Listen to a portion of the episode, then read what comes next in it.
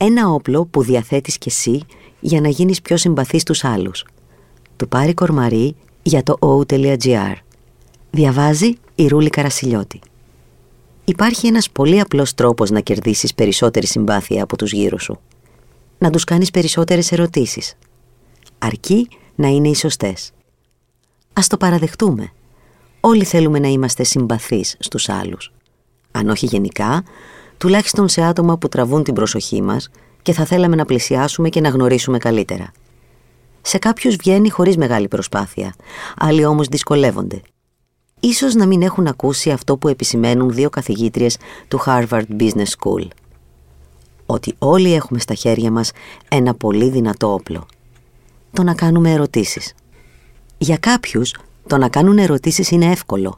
Έχουν γράψει σε άρθρο τους στο Harvard Business Review η Alison Wood Brooks και η Leslie K. John που διδάσκουν διοίκηση επιχειρήσεων στο διακεκριμένο πανεπιστήμιο. Η φυσική τους περιέργεια, η συναισθηματική νοημοσύνη τους και η ικανότητά τους να διαβάζουν τους άλλους βάζουν στο στόμα τους τις ιδανικές ερωτήσεις. Όμως οι περισσότεροι από εμάς δεν θέτουμε αρκετές ερωτήσεις ούτε το κάνουμε με τον καλύτερο τρόπο. Σύμφωνα με τις καθηγήτριες, οι λόγοι για τους οποίους συμβαίνει αυτό είναι πολλοί. Όπως Μπορεί να είμαστε εγωκεντρικοί και να προσπαθούμε να εντυπωσιάζουμε τους άλλους μιλώντας για τον εαυτό μας, αλλά όχι κάνοντας ερωτήσεις για εκείνους.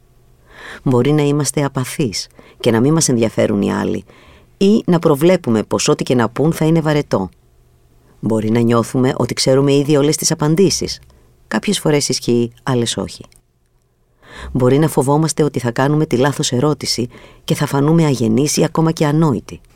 Ωστόσο, οι δύο ειδικοί εκτιμούν ότι ο βασικός ανασταλτικός παράγοντας είναι ότι δεν συνειδητοποιούμε πόσο θετικά μπορεί να επιδράσει το να κάνουμε ερωτήσεις. Οι ερωτήσεις σε βάθος χρόνου. Θα μπορούσαμε να πάμε χιλιάδες χρόνια πίσω, στην εποχή του Σοκράτη και της μεευτικής μεθόδου του.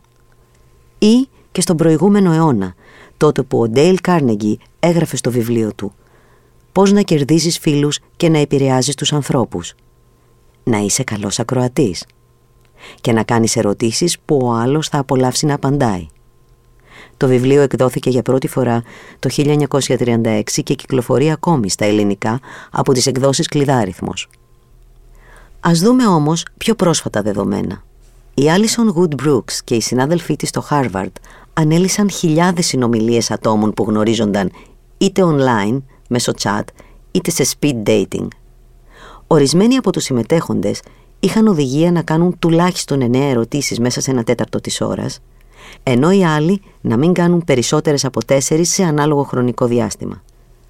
Όσοι έκαναν τις πολλές ερωτήσεις σε online chat, φάνηκαν πιο συμπαθείς στους συνομιλητές τους και έμαθαν περισσότερα για τα ενδιαφέροντά τους. Στο speed dating, όσοι μιλούσαν με τα άτομα που έκαναν πολλές ερωτήσεις, ήταν πιο θετικοί σε ένα επόμενο ραντεβού μαζί τους.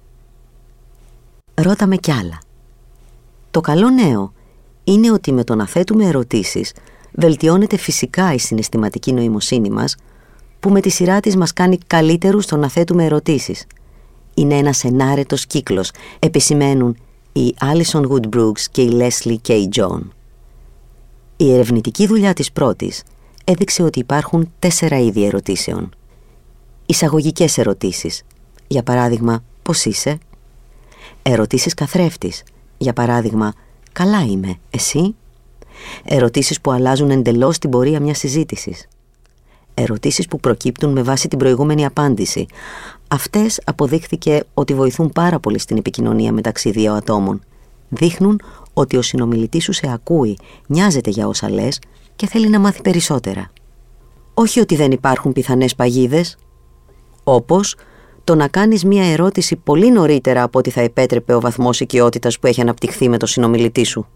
Η γραμμή που χωρίζει το ενδιαφέρον για τον άλλον από την ευδιακρισία ή το κουτσομπολιό είναι ένα όριο που καλό είναι να έχουμε κατά νου αν δεν θέλουμε να φτάσουμε ολοταχώς στη φάση της αντιπάθειας.